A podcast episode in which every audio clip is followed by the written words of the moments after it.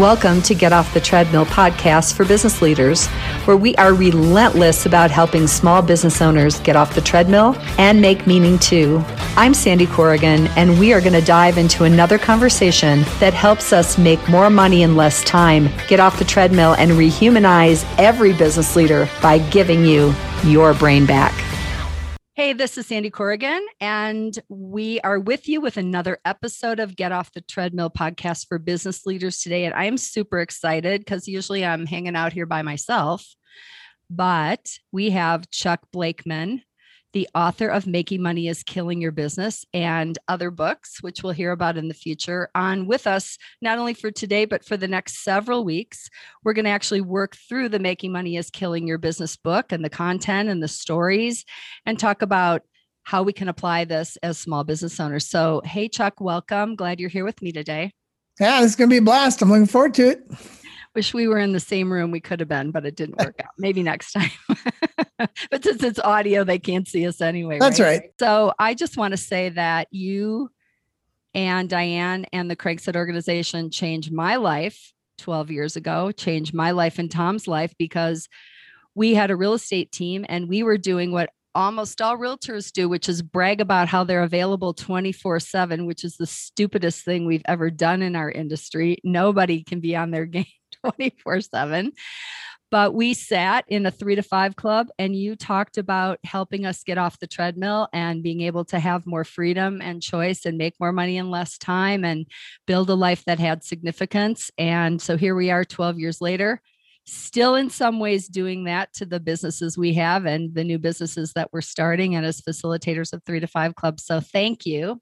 I want to just start out by saying thank Thanks. you for writing this and experimenting with us. And so I know that everybody would like to hear like how'd you get this idea because this it, this making money is killing your business and this idea and business wasn't your first rodeo so to speak as a cowgirl says. No, it wasn't. It was about my sixth or seventh business somewhere in there, and I've done 13 now, 13 businesses on nine continents, or, or nine continents. I don't think so. 13 businesses and nine professions, nine industries on four continents, and and uh, yeah, a lot of people told me, Sandy, that uh, some of the things in this book are things they've never heard before. And I get the comment all the time I've never been given permission to think this way. And in the foreword to this book, I said, I've never had an original thought in my life, but I'm pretty sure I'm okay with that because I'm pretty sure you haven't either. I, I, didn't discover any new ideas about business or in life or any of that kind of stuff to, or to write this book because I think the best any of us can do is, and you might agree with this, is just rediscover existing good ideas that have been ignored for a bit, maybe repackage them in, in familiar ways or that would in a new narrative that maybe is more relevant for our time. And so that's what this book became is is a uh, repackaging of, of very old ideas in some ways and some that weren't maybe so old but uh, in a way that that uh, people could could understand it. It seems to be a narrative that that grabs a lot of people uh, we've had a lot of people compare this as to the best uh, best books they've ever read. Probably one of the best compliments I got was from the uh, head of the entrepreneurship uh, school at the University of Georgia. He said, "I've read thousands of books. I've read like six books twice. I read yours three times." So that was a pretty powerful response. Um, it's not a book meant to educate people, and he didn't re- read it for that. He made a course out of it. Uh, it's a book really of, of what my journey was to how how in the world do I get off the treadmill? I've had people tell me this book could have been a book titled "Get Off the Treadmill," because that's really the theme of the book: is how do we make more money in less time? Get off the treadmill, get back to the passion that brought us into business. That was the the the the discovery and really the big rediscovery process for me was to to figure out how to to get my business to throw off three things: time, money, and energy, not just money. So those three things become our, our uh, formula. We call this the significance formula. Time plus money plus energy equals the ability to have a significant life. You got to have all three. And I wrote in the, in the foreword of this book that uh, there was this old dude. Uh, when I was in my 20s, he was an old dude. He's probably my age, maybe even younger. but some old dude said, uh, when I was in my 20s, Chuck, life has a built in problem in your in your 20s like where you are you got all the time and all the energy and you got no money to do anything about it you get into your 30s 40s 50s you got all the uh, money and all the energy, and you got no time to do anything about it. And you get into your 60s, 70s, 80s, you got all the time and all the money, you got no energy to do anything about it. He said the key to life is to figure out how to get all three of those at once. And that that that didn't click for me until I was in my 50s. I'm a slow learner. I was in my fifth or sixth business, and I was starting this sixth business. And I was just tired. I'm beginning to see a pattern. Like I said, I'm a little slow. Six businesses in, I'm beginning to see a pattern. Every time I build a business, the faster the business goes, the faster I go. And I was just building a job for myself over and over and over again. Uh, and, and I was a hostage to each business that, that I, that I uh, built. So I said, I don't know how I'm going to do this, but this time in my sixth business, I'm going to do this differently. And I had no idea how to do what I wanted to do. And I think that's, this is really instructive and important for us because I've seen this in the lives of a lot of entrepreneurs. It's not knowing how to get somewhere, it's knowing where you want to go. And I, for the first time, had a real clear picture of what I wanted when the business was done, not when it started. What do we want when the business is started? What do you think we want? Well, we, we want money, right? Yeah. And yeah. then we want time. But then a lot of us think about the end game selling the business, and that isn't even like you said, right? Why did you do six businesses? Because obviously, all the ones before it you did something else with. Yeah. And then you can't sit around and just twiddle your thumbs or you exactly. die. Yeah. To your point, why do we, st- why do, why did I start business two, three, four, five, and six? Well, for one reason, I'm a, I'm a rabid serial entrepreneur, so I got bored. But a better reason is the business started to get complicated and started to take me over. And uh, why do we sell businesses? The majority of people sell businesses because they have become a hostage to the business. And that's where I was at five times in a row. These businesses have started to rule me. I no longer rule them. So I needed to figure out how to get all three of those things at once. And I assumed I used the industrial age mindset that if you make a buttload of money, you will somehow be happy. what a dumb a lot idea. of people out there thinking that, right? Yeah. Well, I did it five times. All right, picking up a pattern here. Made money, not happy. Why? Because I didn't have control of my life. I actually made money. And the faster my business went, the more I became a hostage. I was ruled by the business, it didn't rule me, uh, all that good stuff. So I had to figure out how to do this differently. And I said, in the sixth business, I'm going to do this differently. This business will be required to produce time and money and i'll be careful about my own energy that's something i give or take for myself but business business either takes time and money or it produces time and money. And we make the fatal assumption of thinking that if we if it just produces time, money, it'll magically produce time. Never happens. Never met a man who's or a woman who said, I built a business that, that made money. I intended to make money and somehow magically I got time. The way you get time is you finally sell the darn thing uh, or grow it to some enormous size to where you can back off and nobody misses you. But boy, those are the rare, rare, rare exceptions. I wouldn't build a business on that. So uh, so I, I, I set off in this journey to start a new business, and this book came out of that that journey of of deciding that I'm going to make a business that will uh, serve me rather than me serving it. So we we uh, started to put together things, and I and I stole a lot of this from other people, pieces of it, uh, like uh, freedom mapping. I got the the seed thoughts from that from a guy named Morton Murphy in Ireland, and and I developed that and this idea of of uh, strategic planning. You know, this thing out there called the one page business plan. Well, it wasn't enough for me. And, and, and I knew business planning was bad, but I, I tried other things and, and uh, the big why came from, you know, a spiritual journey. And there's just all kinds of things that came together for me that became the four building blocks that are the real building blocks of, any successful business. And uh, we found that those four things developed a, uh, a framework for everyone to build a great business. So we, we, in the process of building this this book, we came up with a bunch of tools because I'm a big fan of, of simple tools that I can hang my hat on, I can create a handle around that will help me build a business. So the seven stages of, of business ownership. What are the seven stages and how do you go through them? How quickly can you go through them? And which one are you in? How do you get to the next one?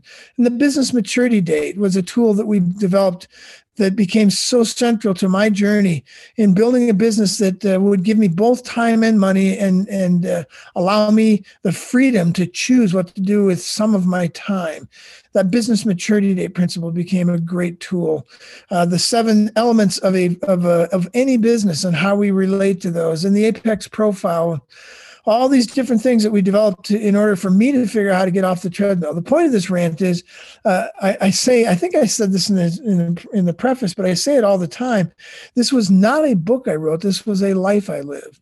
I bled over this stuff. I did it wrong for five businesses, and then I bled over it again in six business, trying to figure out how to do it right. And I bled over it since that uh, in six more businesses to make sure we got it fine tuned. So this book is is uh, is a book of the fundamentals for, uh, for business. Nothing new here, but maybe repackaged in a way that you've never seen it before.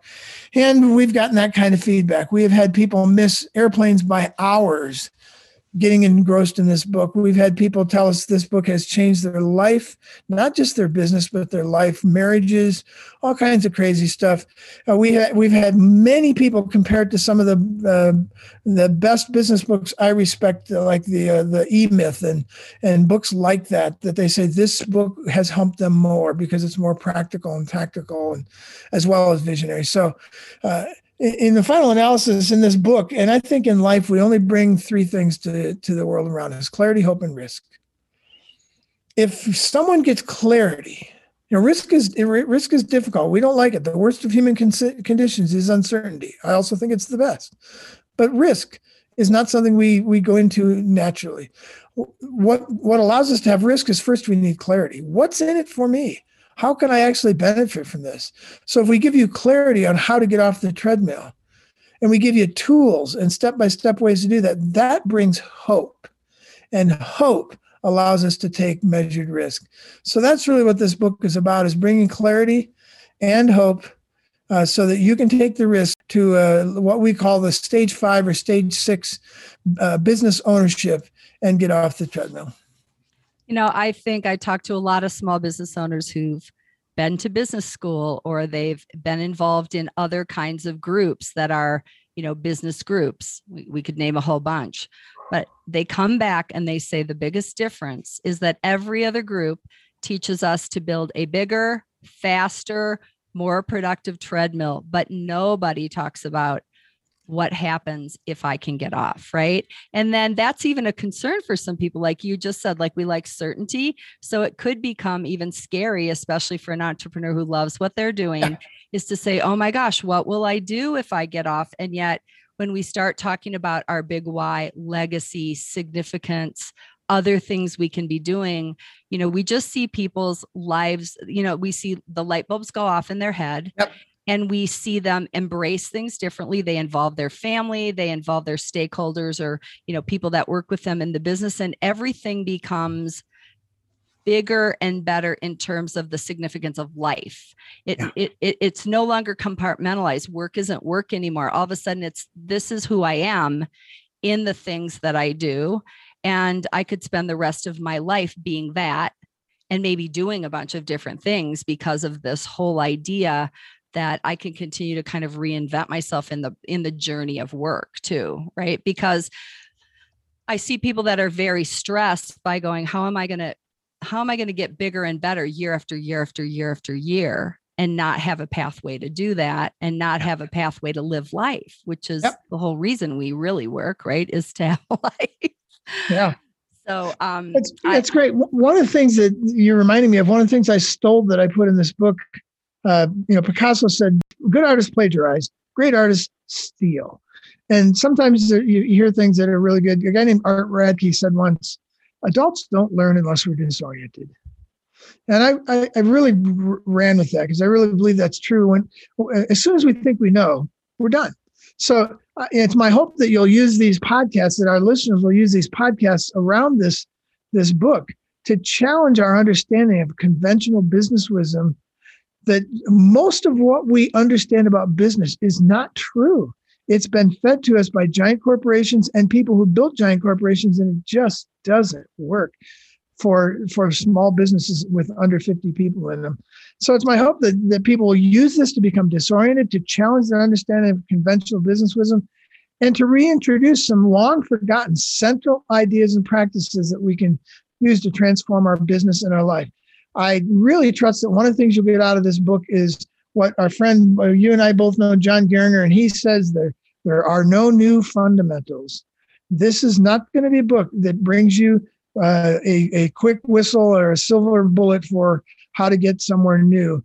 We're going to reintroduce things you've probably forgotten and, and help you understand why they're so important. And then the new part will be to give you tools that'll help you uh, take those new ideas or those those old ideas and apply them in a way that will bring you to where you make more money in less time and you get off the treadmill. Yes. And for those of you that are already intrigued, we live this out in community, which is so needed right now after everything we've gone through in the pandemic, but always really we've needed community right? Rugged individualism doesn't really work in the long run. And we're certainly not as fulfilled or happy or get there as quickly. And so, for those of you that are interested, um, that you'd love to be invited to a community that's actually living this out every month in a couple of three to five clubs each month, you can contact us up at www.325club.com. That's www, the number three, to the number five club.com. Um, you can check out what others say about doing this together in community on that website. And there's ways to contact us if you'd love to come and be a guest and experience what this might be like with business owners all over the world, because we have people all over the world participating in this so that we don't just keep it in our heads, but we're living it out day to day. So, Chuck, thanks for the intro. And uh, we look forward to more. Yeah, let's uh, let's chase the rabbit here and let's uh, let's go get something that we intend to do differently. Let's go from survival through success all the way to significance, and let's do it with some passion. Uh, awesome. Thanks so much. And we'll see you next time on the Get Off the Treadmill podcast for business leaders. Have a great day. Thanks for joining us today. If this podcast was helpful, please subscribe by computer or phone or connect with us at www.the number 3 to number 5 club.com. Discover how you can get off the treadmill, make more money, and find more meaning by contacting us at grow at 3to5club.com.